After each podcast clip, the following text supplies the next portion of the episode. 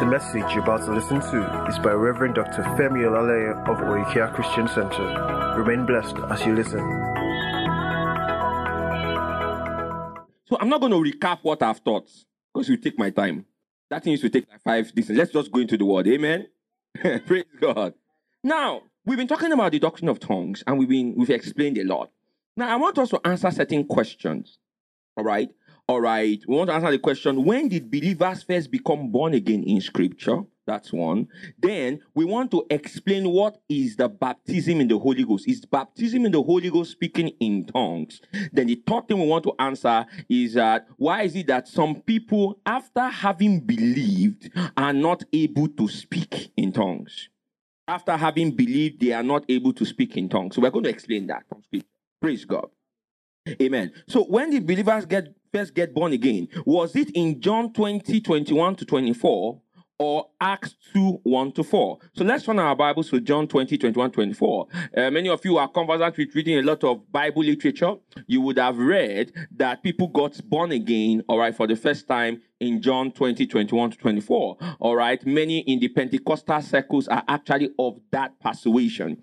All right, so I'm going to be showing you from the scriptures when people actually got born again, and I'm going to be showing you type uh, um, reasons from typologies. You know, because remember we said that the law was a shadow of the things to come, and we saw, all right, that the law, all right, pointed to Jesus in typologies, whereas, all right, the law, the prophets actually pointed to Jesus in the prophecies. So you can preach the death, burial, and resurrection of Jesus from the law in the typologies, and you can preach the death, burial, and resurrection of Jesus Christ from the prophets in the prophecies. I don't know if you understand what I've just said. I don't know if you understand what I've just said. All right. So it means that every single thing that happens, all right, that would happen must agree, glory to God, with those prophecies, must agree with the typologies of the uh, in the law of Moses and must agree with the prophecies in the prophets. Praise God. I said, Praise God. So let's look at John chapter 20, verse 21, 24. Look at what he says. Everybody read one to go. He said, What? Then said Jesus to them again, Peace be unto you. As my Father has sent me, even so send I what? You. Now hold on. Please note certain things about the book of John. All right. Apostle John writes about this, okay? All right. He wrote the Gospel of John years after the events occurred.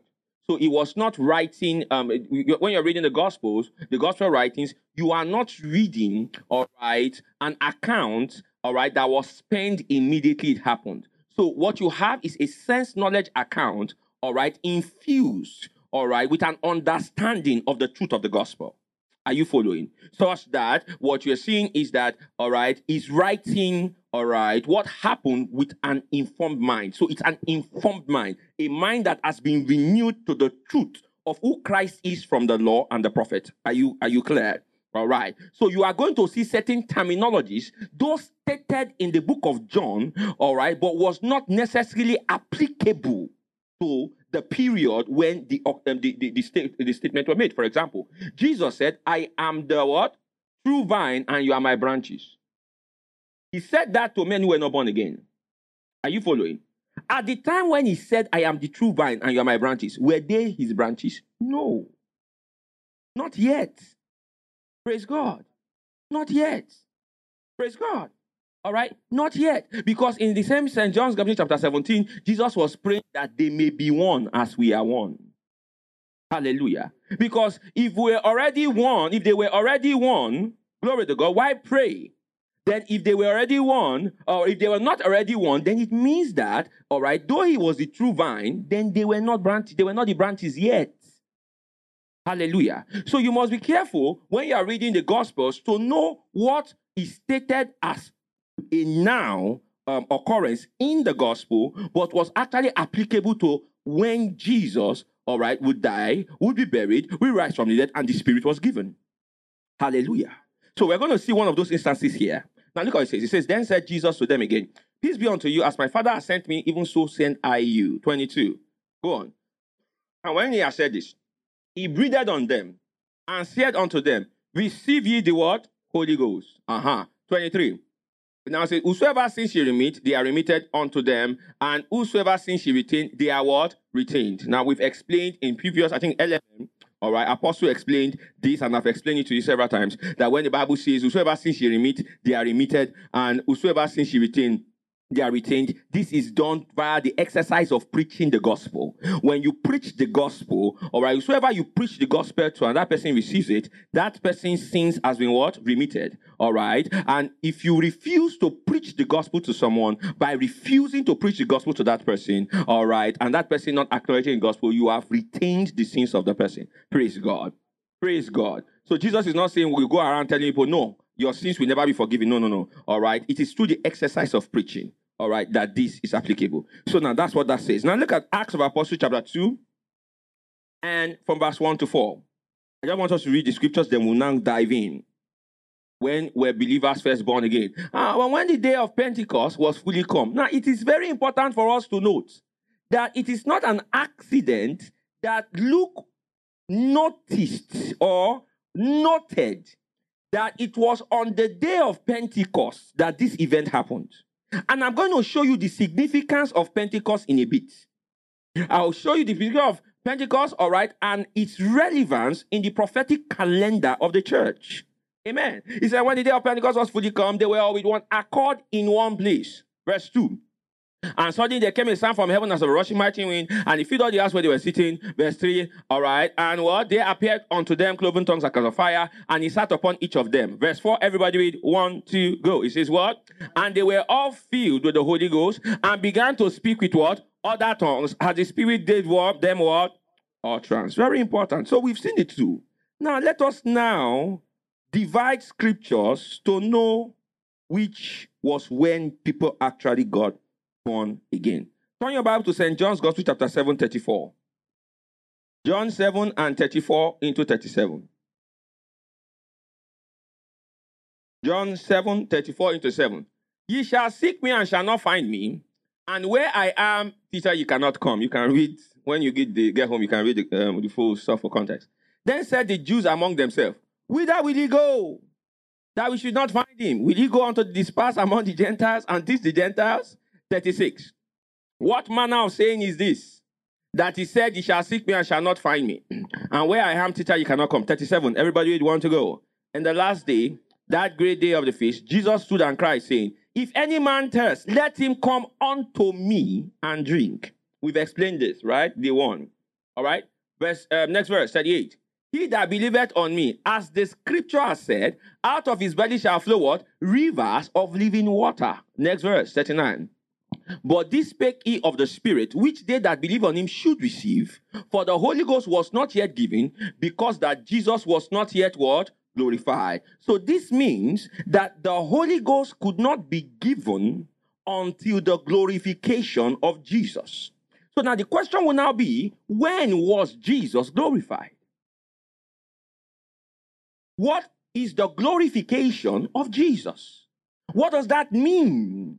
The glorification of Jesus. In Acts of Apostles, chapter 32, you know what I've realized? I think, I think that if I'm to think, uh, know that if you if you put together a Christian conference, a Christian conference where Christians are going to come together for a conference, how many of you agree with me that we should actually have proper Bible study in a Christian conference? Are you following what I'm saying? How many of you agree with me that we should leave the conference knowing, having a detailed understanding of certain subjects? Do you understand? All right, I, I, I struggle with Christian conferences when I'm trying to, I'm listening to the conference, I, am not learning anything. I, how many of you are good with that? I'm not, do you understand? Now, I go, I go for conferences for different reasons. There are conferences I go for just to get impartation of the grace on the men. Do you understand what I'm saying? I just want to just you get because me, eh, let me tell, let me tell you my own, let me tell you my own mantra. I don't care if the man is um, teaching false doctrine, maybe because of ignorance or whatever. Is there grace at work, in, at work in his life? I want to drink of that grace. We will discuss the wrong doctrine later. Well, you understand? But I think, I actually think that is important. And that um, churches all around the world, when you put conferences together, it must be with the mindset that the teaching must be, you know, there must be a teaching ministry there. Because I'm listening to a lot of stuff, I'm like, oh my God, what is this? It's a Christian conference. Hallelujah. It's a Christian conference. You get? You know? All right. I mean, I've listened to many over the years, and I always wonder what exactly. I mean, I mean, I, have I've, I've got to a place, some place I want to write. I don't know what to write. I don't know. Maybe I've been, I don't know. Is it only me that I've been in that kind of situation where you're listening to someone you don't know what to write? Yes, sir. I mean, I, I don't know what to write. What am I going Praise God. I'm not referring to any particular one. I'm just talking of conferences I've listened to before you start thinking what's pastor saying, because there are some people that are like that. You always want to be assistant Holy Spirit. Hallelujah. Ah, Is there a witness in your spirit? Acts 2.32. Acts 2.32. Turn to Acts 2.32. Now, pay attention. We want to explain, answer the question, glorification of Jesus. When was Jesus glorified? Now, I want you to note, pay attention to this though, because you might miss it. This Jesus, okay? Or should we read it for context? Let's back up to 28. Sorry, Albin. You know I'm like that. So why are you surprised? I can say 25 and I want us to do 15. So you are used to it now. Now, thou hast made known to me, oh hallelujah. Don't let I will stay here. If you want to understand, go to Messianic. I have a series called Messianic. I explain the Psalms because this is a Messianic Psalm. Thou hast made known to me the ways of life. Thou shalt make me full of joy with thy countenance. That's Psalm 16 11. Men and brethren. Now, Peter is trying to tell us that David was not speaking of himself. David was speaking of Christ. He says, Men and brethren, let me freely speak unto you of the patriarch David, that that is both dead and buried, and his sepulchre is with us unto this day. 30. Therefore, being a prophet and knowing that God has sworn with an oath to him that of the fruit of his loins, according to the flesh, he would raise up Christ to sit on his throne. Notice so, he will raise up Christ to sit where? On his throne. All right. So that means there is a resurrection and there is a what? An ascension. Praise God. All right. There is a resurrection, an ascension, and a sitting down. Are you following? Are you following? Pay attention. All right. So he saying this before spake of the resurrection of Christ, that his soul was not left in hell, neither his flesh did see corruption. Next, verse 32. This Jesus had God raised up, whereof we are all what? Witnesses. 33. Therefore, being by what? The right hand of God what? Exalted. Hold on. It means that the resurrection of Jesus is a compound word for the raising of Jesus from the dead and the exaltation of Jesus to God's right hand. Are you following? Are you following? Because he says here, therefore, being by the right hand of God exalted, and having received of the Father the promise of the Holy Ghost, he had shared for this which he now see and hear, which means the giving of the Holy Ghost was because of the exaltation of Jesus. So Jesus only gave the Spirit after he had been exalted.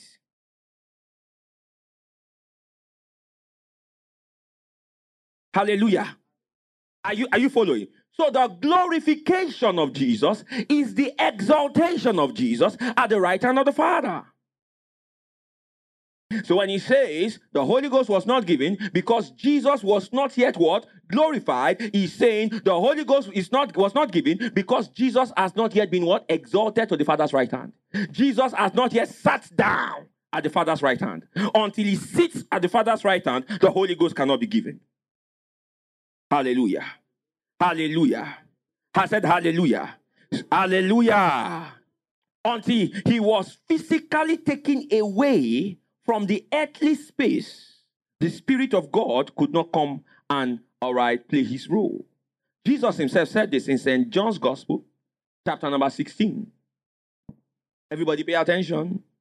Make sure you're following the scriptures.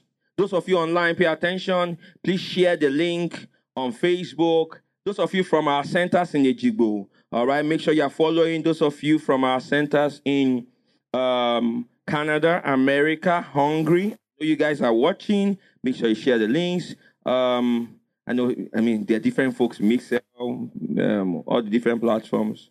Praise God. Somebody sent some of uh, some of my children in, in hungry. Every night they always Where's the link for prayer? I've never seen people that are hungry to pray like that before. Because they're hungry, Abby. Don't leave me, don't leave me, don't leave me. You have beardless king here, oh, because he will turn it to a skito. Mm-hmm. Don't leave me, don't leave me. Hallelujah.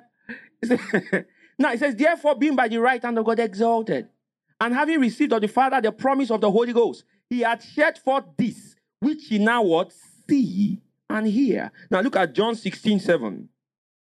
St. John's Gospel, chapter 16 and verse 7. As long as Jesus was physically present on the earth, as long as the disciples could see him, they couldn't be born again. Hallelujah. Amen. For the uh, operation of being born again was only possible when Jesus had departed the scene. If he was still present, it was not going to be possible. Look at John 6, verse 7.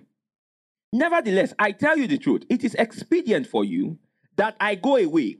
For if I go not away, the comforter will not come unto you. You see that?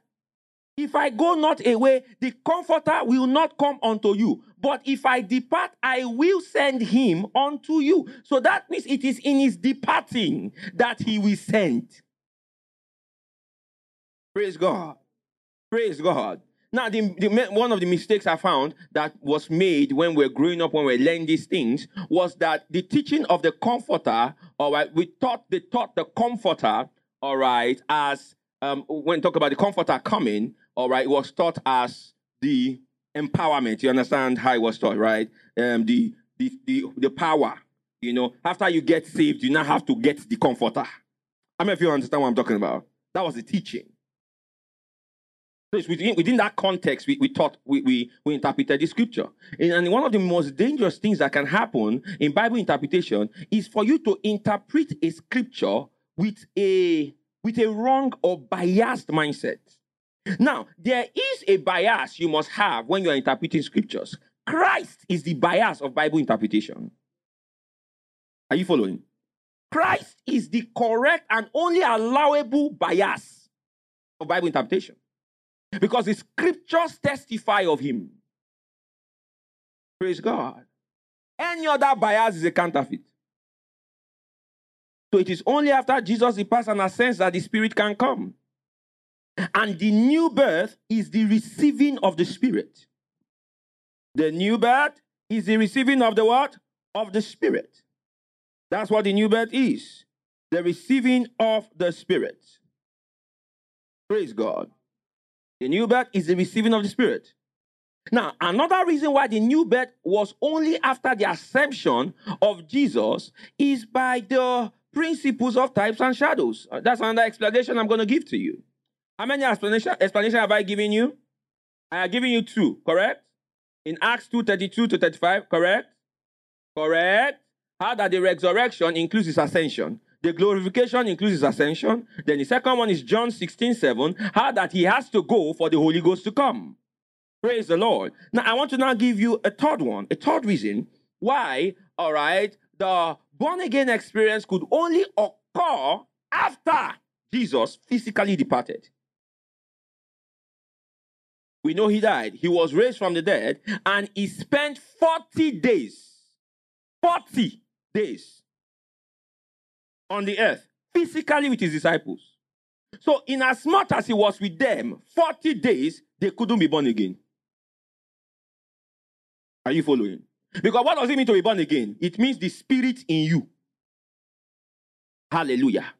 So if he is with them physically teaching them, then the Holy Ghost could not start his ministry, which was in them teaching them. Are you, are you following? Listen, let me explain this way. All right, the ministry of Christ was he was physically before them teaching them. The ministry of the Spirit is that Christ comes into them and begins to teach them from within them. So until Jesus physically lives, he cannot appear in us. So when Jesus um, uh, ascended from the earth into the right hand of God, hallelujah, he not only ascended from the earth into the right hand of God, he ascended from earth into our heart. Hallelujah. Into our hearts. Hallelujah. Hallelujah. Into our hearts. So those two ministries cannot coexist. They couldn't have. Now, let's continue. So, we're going to look at typologies. Now, there were three great feasts in the Old Testament. We're going to concentrate on two. There are three great feasts in the Old Testament, and we're going to concentrate on two.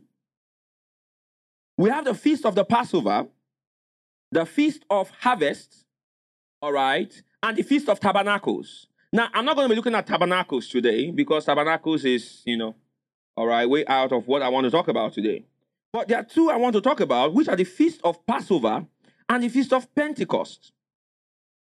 The feast of Pentecost. Now, the feast of Passover was instituted in Exodus chapter number 12. Turn to Exodus chapter 12 on verse 14 to 17. Exodus chapter number 12 from verse 14 to 17.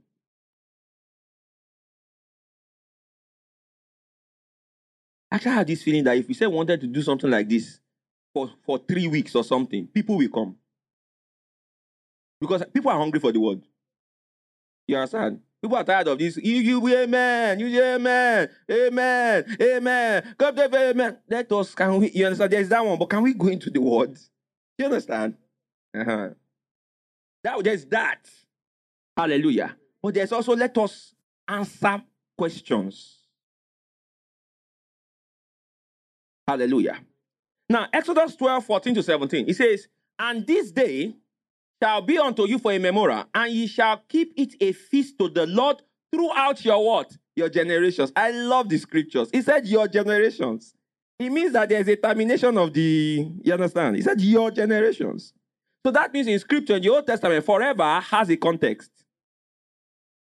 Amen. It has a context. He said, all right, throughout your generations, ye shall keep it a feast by an ordinance for what? Now, what is the context of this forever? Your generations. Praise God. Hmm. now, next verse. Seven days shall ye eat unleavened bread. Uh huh. All right. Even the first day ye shall put away leaven out of your houses.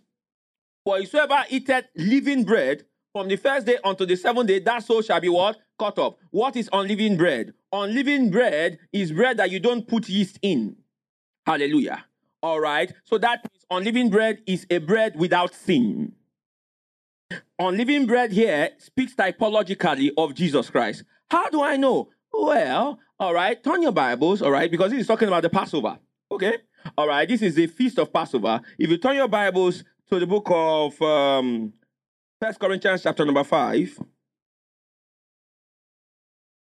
First Corinthians chapter number five and verse seven. You're, you're going to see clearly that G- Jesus is called, all right, our Passover lamb all right, or our Paschal lamb. Our Pascha, Pascha is Passover. Pascha, that's Hebrew for Passover. So it says, purge out, now pay attention. He said, purge out therefore the what? Purge out therefore what? The whole leaven, that ye may be a what? As ye are what? Unleavened. You see, the typologies, the grammar, you know, it now says, for even Christ our what? Passover is what? Sacrifice for us. So, just as the lamb in Exodus 12 was sacrificed, all right, what Paul is telling us that that lamb was a typology for who? For Christ Jesus. Praise God. Praise God. Now, pay attention. So, the feast of Passover in the Old Testament was carried out every single year, but the message in what they were doing was that Christ was going to come once and for all and offer up himself as that lamb that they were killing every year. Hallelujah. So Christ was going to be the termination was going to be the well, well, the appearance of Christ and his death will be that uh, sacrifice that will terminate the need for a frequent offering of the Passover lamb every year. Praise God. Look at Colossians chapter 2. Colossians 2 14 to 15. Colossians 2 14 to 15. Blotting out the handwriting of ordinances that was against us, which was contrary to us, and took it out of the way, nailing it to his cross. I just, this thing is powerful. Oh. All right. And having spoiled principalities and powers, he made a show of them openly, triumphing over them in it. Next verse 16. All right. Let no man therefore judge you in meat or in drink or in respect of an holy day or of the new moon or of the Sabbath days. 17. Which are a shadow of things to come, but the body, the soma, the substance is Christ. So that means all of those ceremonies, all of those sacrifices were typologies. Christ is the essence. Are you following? Are you following? So the sacrifice of Jesus is the fulfillment of all those ceremonies. Praise God. So that's a feast of Passover. Now let us now move to the feast of harvest or the feast of first fruits or the feast of Pentecost the feast of harvest or the feast of what? Pentecost or the feast of what? First fruits. Praise God. In Exodus chapter 23, verse 16. Let's look at Exodus 23, verse 16. Hmm. You know when people tell you things like, ah, that is in the Old Testament. It doesn't mean anything. No, no, no, it's only New Testament, you know. Anyone that talks like that is a Bible illiterate. All right? you should be able to preach the gospel from the Old Testament without even opening the New. Do you understand? you hear what I said? You should be able to because it's there. Therefore, if any man be in Christ a new creation, you can preach it from the Old Testament. Praise God. Praise God. I will put my a new. A, a, I will take out of you what the heart of flesh, heart of stone, and put the heart of flesh within you. I will put a new spirit within you, and cause you to walk in my ways. That's new creation now. Praise God. Hallelujah. Righteousness as a gift. Psalm 32. Blessed is the man to whom the Lord will not what? Impute sin.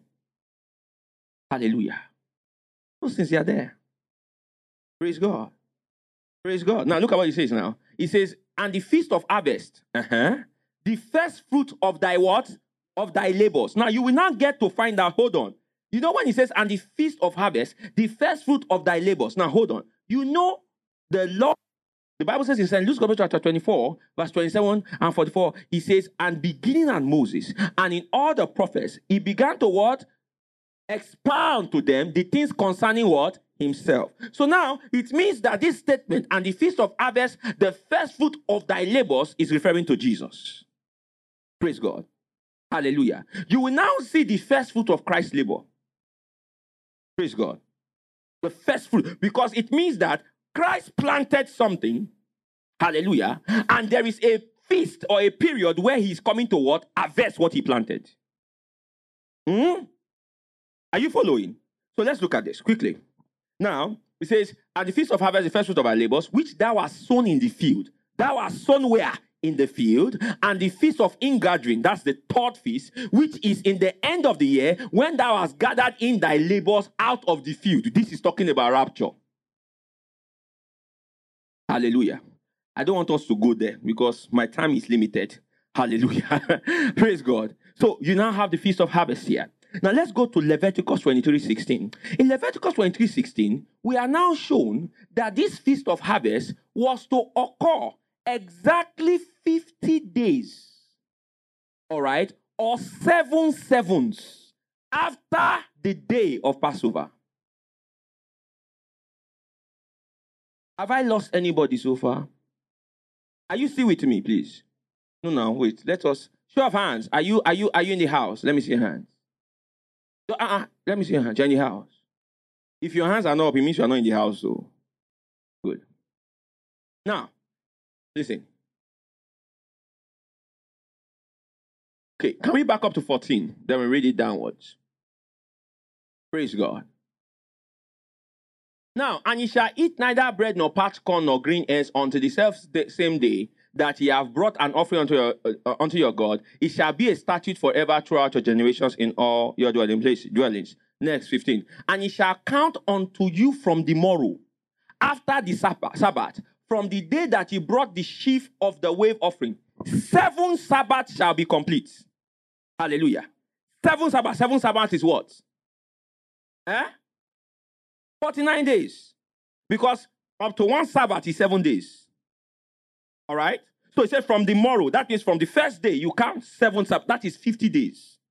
Praise God. All right. All right. Shall you number 50 days and you shall offer a new meat offering unto the Lord? 17.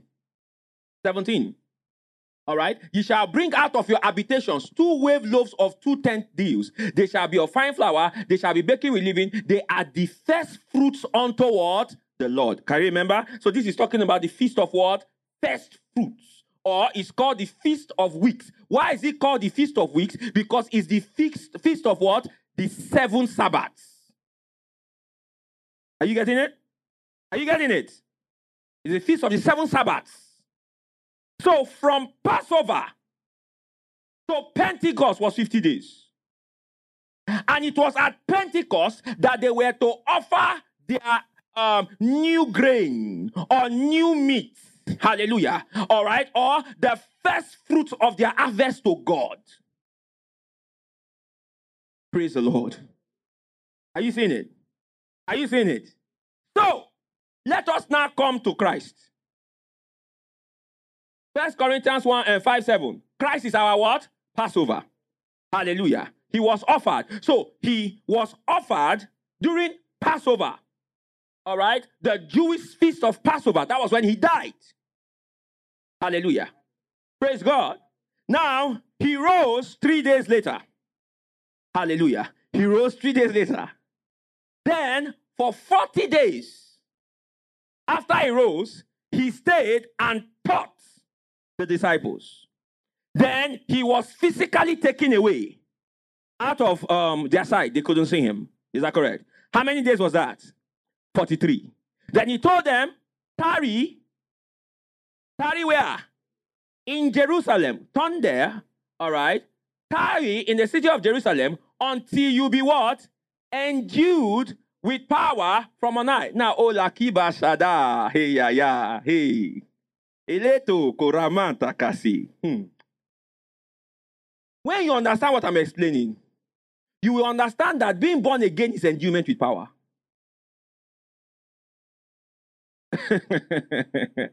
there is no another endowment.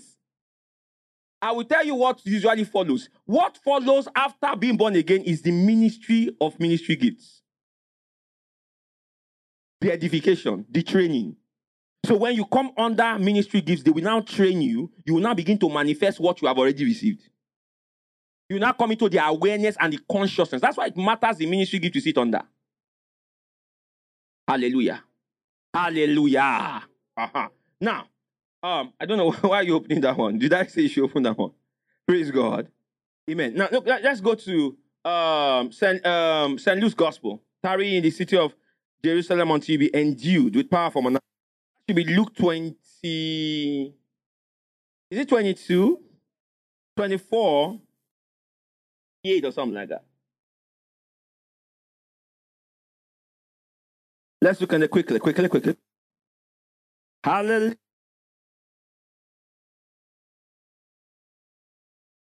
Yeah, Luke 24 49. And behold, huh, I send the promise of my Father upon you. But tarry ye in the city of Jerusalem until ye be endued with power from on high. The word endued is the Greek word enduo. Enduo. Hallelujah. It means to be invigorated with something. It means to be clothed with something. To be submerged with something. Hallelujah. All right. To be submerged in something such that you are lost in it to be submerged in something such that that thing you are submerged in becomes your new identity. Uh, do you understand? So, for example, if I submerge you in, um, into a garment, I don't see you, I see the garment. Praise God. So, for example, let's say we had a fish. Uh, remember that scripture says, He that is joined unto the Lord is one spirit with him. I've told you that when he said, He that is joined to the Lord is one spirit with him, it means that when we look at that, that, that, uh, that um, result, that, uh, uh, that immersion, that you and the Holy Ghost, by the time we examine it, that is, by the time we launch an introspection into it, we will not be able to tell the difference between you or the Spirit. Why? Because the joining of you with the Lord becomes an homogeneous mixture. It is not heterogeneous. Hallelujah. It is not like garri and water, where we can tell water apart. Glory to God. The man who is endued with the Spirit is lost in the Spirit. So his identity is no longer his own. His identity is now Holy Ghost. He's lost because he's endued. Hallelujah. He said, Tarry ye in the city of Jerusalem until he be endued with power from on high. Now, the, if you looked at it, at this time where Jesus said this, it was day 43. Is that correct? And we've calculated it now. 43. So between the ascension of Jesus and Acts 2 1 was seven days. Ah, we, we just calculated it now. Seven days. So go to Acts 2 1. Ah, Bible, yeah, my German.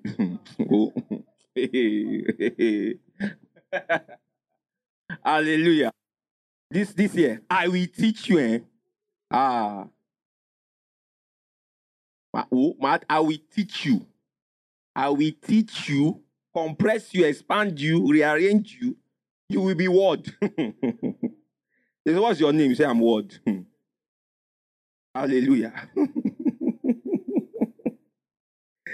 Glory to God. Glory to God. Uh-huh. Now, read this one now.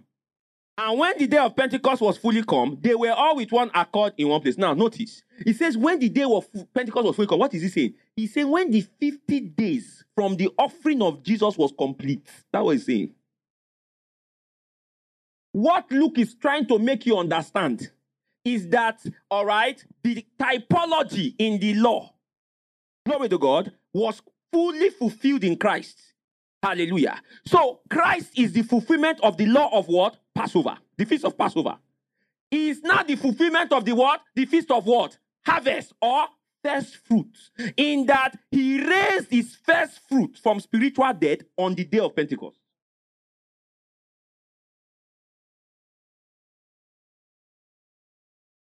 John 12. John 12, 24. There's a principle here what Jesus Christ was talking about his death here and his resurrection and the new creation.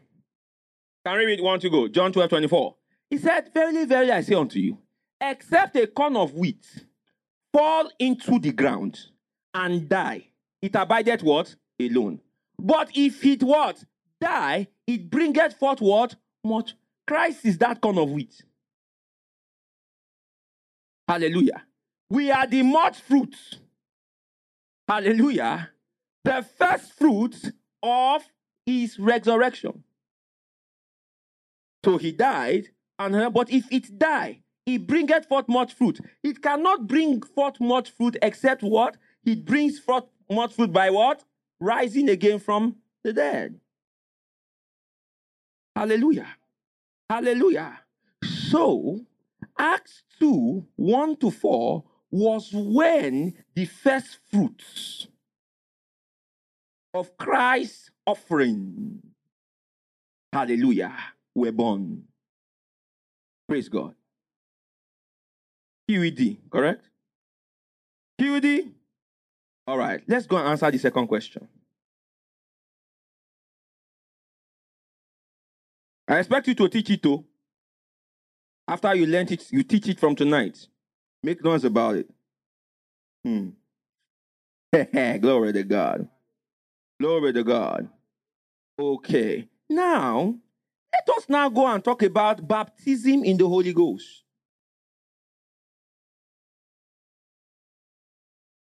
Does being when you say baptism in the Holy Ghost, is it does it mean to speak in tongues? You people say, Have you been baptized in the Holy Ghost? And what they are saying is, Do you speak in tongues? That's what they are saying. Now, first question you are going to find from scriptures, you will not see it expressly stated in Acts of Apostles or in the epistles where they use baptism in the Holy Ghost for tongues. Let me show you what you find. In Acts 2, verse 4, you find filled with the Spirit used in connection with talking in tongues.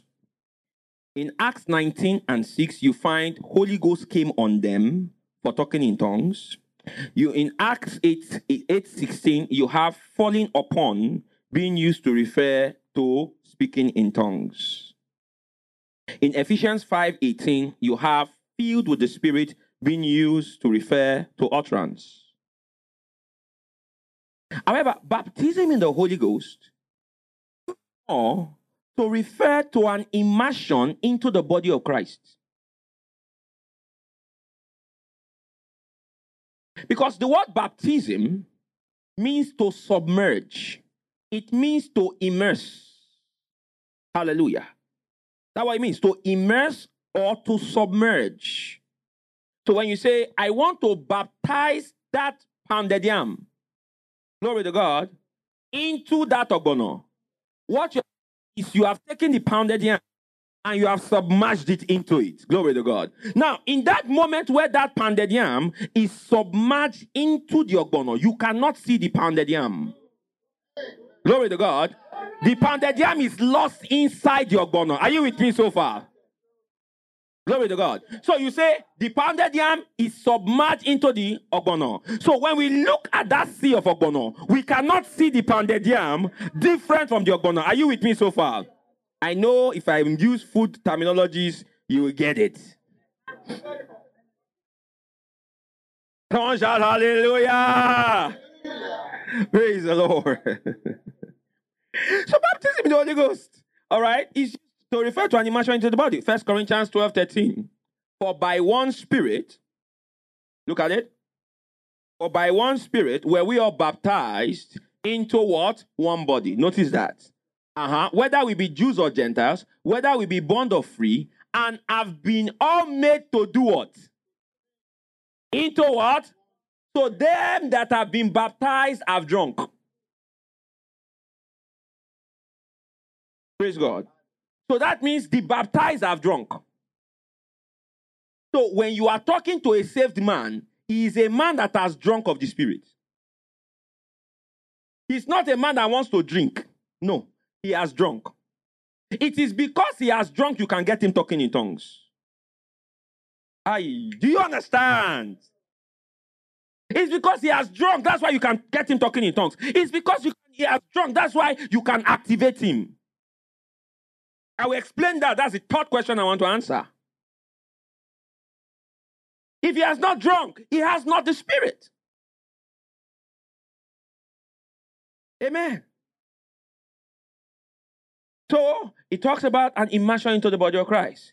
Like 1 Corinthians 6, 16, 1 Corinthians 6, 16 and 17. All right, quickly. What? Know ye not that he which is joined to another is one body? For two said he shall become one flesh. 17. But he that is joined unto what? The Lord is what? One spirit. Notice, he that is joined to the Lord is one spirit with him. So the joining to the Lord, hallelujah, is the oneness of the spirit. Praise God. Now, look at the first time in the New Testament where the concept of baptism in the Holy Ghost was mentioned. Matthew chapter 3.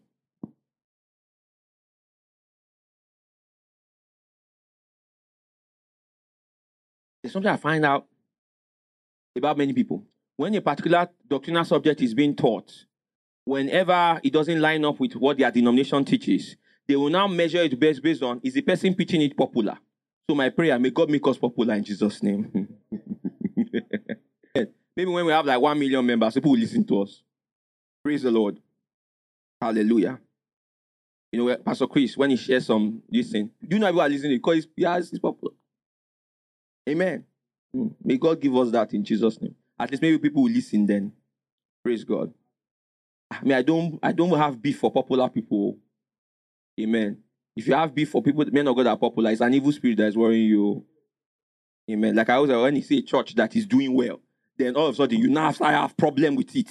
Then you now go on Facebook and meet with to say it's not by large attendance. What is it by? Say no, we want it's quality over quantity. I want both. Amen. Amen. We have both in Jesus' name. Mm-hmm. It's bad belly. Don't do bad. You see, bad belly ministry used to cause ulcer. Hallelujah. It causes ulcer and indigestion plus insomnia. Amen. And the blood normally, the Holy Ghost normally struggles to heal that one. Do you know why? Because the healing is in your hand. You get. Holy Ghost is not going to heal someone that, you know, because the answer is in your hand. It's like you put your hand inside, you know, hot fire, and you say, Oh Lord, heal me from the burnt hand. Remove your hand from the fire, my friend. Hallelujah. Matthew chapter 3, verse 11. Like some folks are against the prosperity of the church. When you see a church that is doing well, maybe the pastor is prosperous, they begin to have, you know, true tantrums. Hallelujah. I just want to thank the Lord Jesus Christ that you're going to throw tantrums on all of us in this church in Jesus' name. They're going to lose their minds. Hallelujah. Glory to God. But we are not going to be poor. We are rich in Jesus' name. Materially wealthy in the name of Jesus. Amen. We know it is not proper. We didn't get Jesus didn't die for us to be rich materially. Hallelujah. No, hallelujah. That good to make us abundantly well supplied. And we take those resources and push the gospel with it. Hallelujah. We will have crusade in stadiums again. Hallelujah. Amen. And Deb we sing as I know who God. No, no, it's not Deb that's oh, no. It was Sinaja sang it. she will sing as oh another dance we sing. I mean, but yeah, and we have many people say. Praise God. They said COVID has come, it is a new normal. Don't worry, we will do social distance inside the stadium.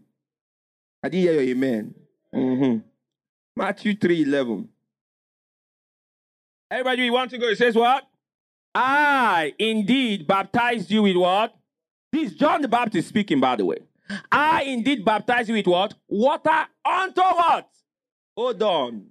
It means the baptism of John, the baptism of water was unto what? Repentance. So, what the water baptism signified, amen, was a because what is repentance? Repentance is the Greek metanoia. Metanoia means to change your mind. That's what it means. To change your mind. Change your mind. Because John the Baptist's role was to prepare Israel for the coming of Christ. So their repentance meant that their mind was being renewed to who the Messiah was. So that's why if you look at the mandate given to John the Baptist, he was to come and straighten the crooked paths. So there was crooked paths in their understanding as Jews concerning salvation. So John the Baptist was a forerunner. He was to prepare the way, make straight his paths.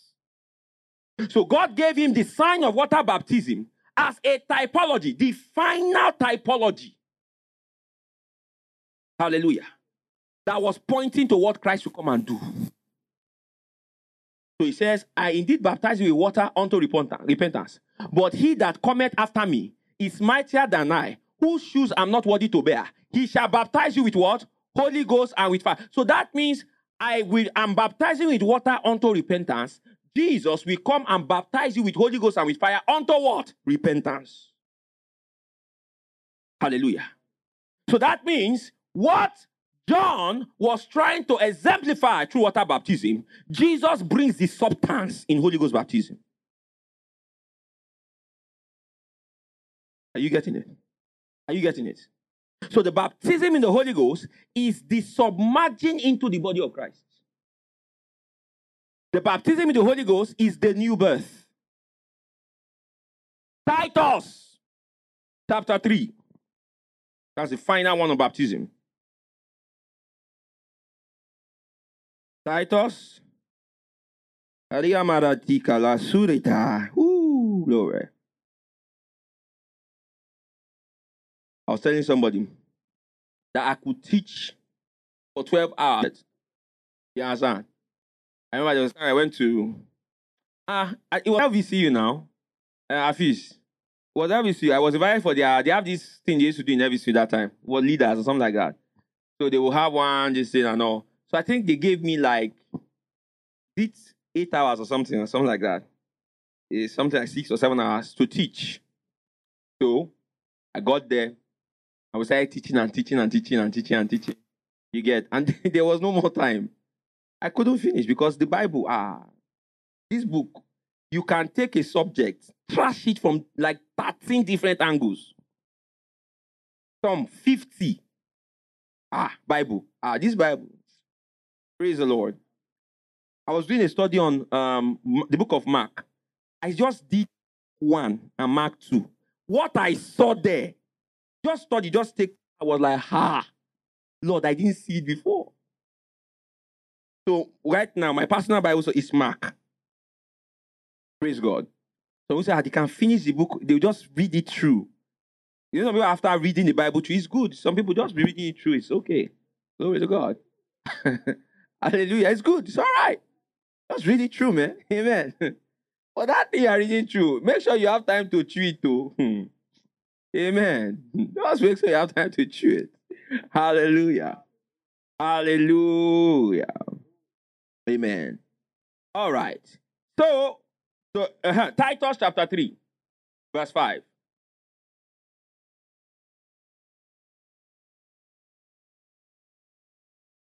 Not by works of righteousness, which we have done.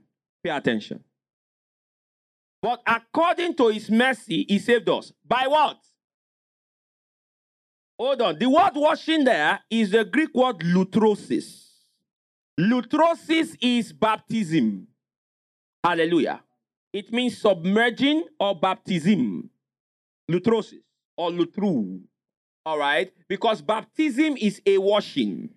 So when he says by the lutrosis or the baptism of regeneration and renewing of the Holy Ghost, he's saying that the washing of regeneration is the renewing of the Holy Ghost. So the new birth the baptism of the new birth, because regeneration there is a Greek palingenesia.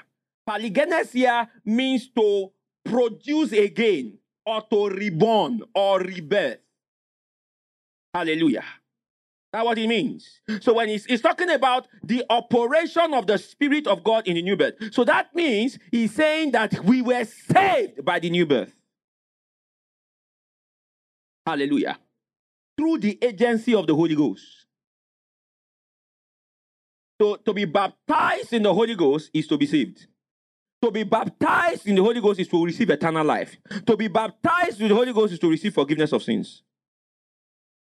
Hallelujah. Hallelujah. So you find expressions like in whom, amen, in Christ. All those expressions are terminologies, all right, that speak of baptism. Remember, what did we say baptism is? To be what? Immersed. Now, if um, when we're saying uh, baptism in the Holy Ghost is to be, is talking about being immersed into the body of Christ. Is that correct? So that means if you are baptized into the Holy Ghost and in by one spirit, where we are baptized into what? One body. So it means that if you are baptized into the Holy Ghost, you are where? In where? In Christ. Correct? Correct? All right. So if you are baptized in the Holy Ghost, you are what? In Christ or submerged into Christ. So when he says, therefore, if any man be where? In Christ. You could remove in Christ and say, if any man be baptized where? In the Holy Ghost. Because the Holy Ghost is the Spirit of Christ. Romans chapter 8 and verse 9. Don't let certain terminologies fool you. Holy Ghost, Christ is the same thing. Because Christ is not Jesus' son name. Christ is the anointed one and his anointing. That's the Holy Ghost. Christ is Jesus unlimited. Or the Holy Ghost is Jesus unlimited. The Holy Ghost is the Spirit of Christ released from the broken body of Christ. Romans 8 9. But ye are not in the flesh, but in the Spirit, if so be that the Spirit of God dwell in you. Now, if any man have not the Spirit of what? Christ, is what? None of his. What is he telling you? The Spirit of God is the Spirit of what? Of Christ. Hallelujah. Galatians 4 6. Galatians 4 and 6. Hallelujah. And because ye are sons, God has sent forth the spirit of his son into your heart, crying what? Abba what? Father. So if any man be in Christ, all right, is if any man be in the Holy Ghost, if any man be baptized in the Holy Ghost. Hallelujah. Hallelujah. So if you are in Christ, it means you have been baptized into the Holy Ghost, you have been submerged into the Holy Ghost, you have been made one with the Holy Ghost. All those things are in Christ. Glory to God. All right. In Christ equals baptism in the Holy Ghost equals endued with power, equals new creation, equals new birth. Amen. Amen. Amen. So he that has been baptized into Christ has done what? Put on Christ. Hallelujah. He that has been made a new creation, hallelujah, is endued with Christ. So this is who you are if you are born again. So now let's now answer the question. Why is it then that certain folks, even after having believed the gospel, don't speak in tongues or walk in the manifestation of spiritual gift? The answer is found in First Corinthians chapter 12. First Corinthians chapter number 12. Sorry, oh, I want to ask a question. Uh, is this okay uh, or is it too much? Huh? Is it okay? First Corinthians 12 and verse 11. I, I, don't want to start going to. When did I explain? I explained this with scripture um, teaching? Huh? there was a Sunday service. I, I, can't remember the title of the edition, so I can refer to Telegram, where we explained as he wills. We explained as he wills. I think, yeah, as he wills. When was that? Yeah. What? What was the title of the message? All right, we'll let you know. I've forgotten. Hallelujah. Now, everybody, read 1 Corinthians 12 11. Want to go like a mass choir. Yeah, by the way, I wanted to inform you when if people get sleepy when I'm preaching, I am no longer worried about it. Should I tell you why? I'll tell you why. You see, I'll tell you why because all right. I will tell you this story as many times as possible. you see, because there was a particular guy in scripture. His name was Eutychus. All right. Eutychus broke a record in that he was the first person to die due to boredom from listening to a Bible teaching. So you see, the man um, Apostle Paul was teaching, and Eutychus all right, sat down and positioned himself in a higher, lofty place so that the man of God will not see him. All right. So as the sermon went on, Paul was teaching, he started teaching, and the Bible said he continued late into the night. And Eutychus said, I would rather die than continue to listen to this message. This was the great Paul. And the Bible says that he slept, he fell to his death. What did the man of God do? He paused the message, went down, raised him up, and put him back in the meeting. That let me tell you something. If you think that dying will deliver you from this sermon, you will be raised you to listen to it. Hallelujah. So he died and they brought him back. Well, brother, finish the message. Praise the Lord. Ah. Hallelujah. Amen. Look at him and say, Don't be like Eutychus. No, I'm not saying, I'm, I didn't say that anyone was sleeping. No, I'm just, you know, I'll just, praise God. First Corinthians 12 11. Because I've heard some people say that, all right, because people will sleep if your message is long, keep your message brief, 30 for That's how you will make, you know, semi done akara Christians. You know, have you, have you ever, ever eaten akara that you didn't finish frying? I remember everything I've eaten right? That you taste one side is sweet, it's okay. Then the other one like, ah, what is this now? Hallelujah. Exactly. That is how Christians are that have spent 15 hours on Netflix in a week. Then you now give them 35 minutes sermon. He can't walk. They will be, look, Christ will not be Lord of their life. He will be a passenger, a guest. Can't, can't walk. You just find there'll be Christians in hip hop, or picture Nikon, they come to do. Hallelujah. They don't know anything. Uh-huh. Glory to God. And God forbid our church will be filled with people like that. You understand? Imagine a church and the people that are in the church, that's their ah, pastor, someone too long. Uh, let's be honest. They are not hungry for the world. Ah. There's no hunger anywhere. You just come to church and they're doing like this. Oh, wow, no time to check time. Oh. Praise God. Carry want to go. He says what? But all this what? Walk at that one and what? Self same spirit, divide into every man severally as he will. Now, that word, pay attention now, walketh is the Greek word energeo. Energeo. Oh. All right.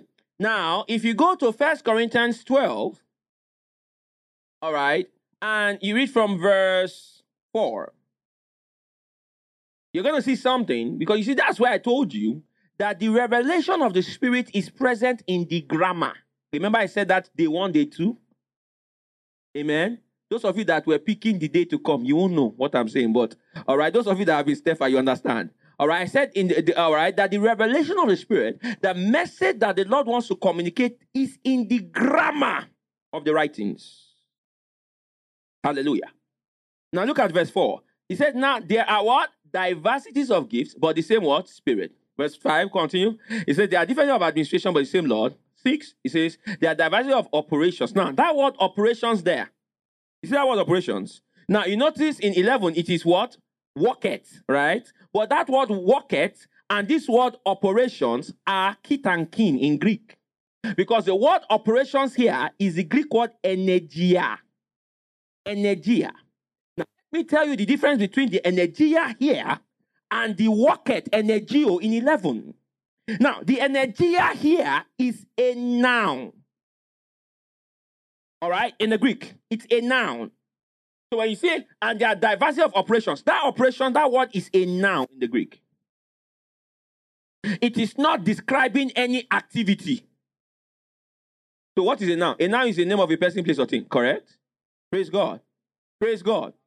All right. For example, if I say that or this is a car, I have just described, I've just said it's a car. Is it a car? Yes. What is the car doing? Have I described what the car is doing? No. I've just said it's a car. Hallelujah. Now, the fact that I've said a car is there, does it mean the car is moving anywhere? No. Well, is there a car there? Is there a car there? Now, if that a person, an individual has a car. So if I said, Ade, uh, Pastor Ade owns the car, owns a car. Ade and car, are they nouns? Are they nouns? Good. Now, if I say Pastor Ade was driving the car or the car is on motion, I am describing an activity. Or if I say Pastor Ade is driving, all right. Now, I'm telling you when I say uh, you can see the car moving in your mind. Praise God. Now, the fact that I mentioned that there is a car in the story, all right, does not mean I've said that the car is moving. Praise God. Now, when you say, and there are diversities of operations, energia, energia is telling you what is present, but it's not necessarily telling you that what is present is active. Glory to God. So in 11, 1 Corinthians 12 11, he says, All this worketh. That's energeo. Energeo is now a verb. It's talking about something that is working, something that is operative, not just present. Are you following? Something that is operative, not just present. It is present and we can see the effects. It's present and manifested. So, every believer has the gift of the Spirit. Every believer has all the resources of the Spirit in them present. But not every believer is manifesting it. How do you bring them from the place of what is present being manifested? The principle of laying on of hands. Praise God. That was what Peter and John did in Acts 8. They laid hands on the Samaritans and activated them. Praise the Lord. Hallelujah. All right. Remember what Paul said to Timothy stir up the gift of God which was put in you by the laying on of hands. Hallelujah. So that laying on of hands, praise God, is what bringing that believer from the latent phase of what is present to an active phase of what is present. Praise the Lord. Do you understand? Do you understand? So when you are ministering to believers, understand what it is you're doing. You cannot give them the gift of the Holy Ghost. You are not Christ. Christ is the gift of God to the world. But in that gift of God that Christ is, Christ, all right, or the Holy Ghost is the gift of Christ to the saved. So, if a man is saved, he has already received the gift of the Holy Ghost. What you come to do is now to bring them into what? A manifestation of that which they have received. And acknowledging of every good thing that is where in them in Christ Jesus. Are you following? Are you following? That will include the gift of the Spirit and all of the character of the Spirit. Is this clear? Is this clear? Is this clear? So when a man start talking in tongues, you will say he is filled with the Spirit. Hallelujah. Hallelujah. Hallelujah. Well, that's what a man starts talking. He's filled with the Spirit. Amen. He didn't just get he didn't get baptized in the Holy Ghost. So when you go out and preach the gospel, all right, people get saved, you just say, Oh, how many got saved? Oh, 20 got baptized in the Holy Ghost. What do you mean? 20 got saved. Hallelujah. All right. And okay, how many got uh how many said talking in tongues? Oh, we got all 20 talking in tongues. So we helped the 20 who were baptized in the Holy Ghost, all right, and who had received, all right, the Spirit to what? to unwrap their gifts. That's what we done. We activated them. Hallelujah. Hallelujah. All right, I got to stop here tonight. Amen. Because our time is fast spent. Praise God. We'll continue tomorrow. Reverend Bayode is going to be with us tomorrow. Praise God. All right, it's going to be Holy Ghost meeting, so get ready for that. Hallelujah. Can we rise up on our feet? Just begin to pray in the Holy Ghost. You have just listened to a message by Reverend Dr. Femi Olaleye of Oikea Christian Center. For other messages, visit our website at www.oikeacc.org. Remain blessed.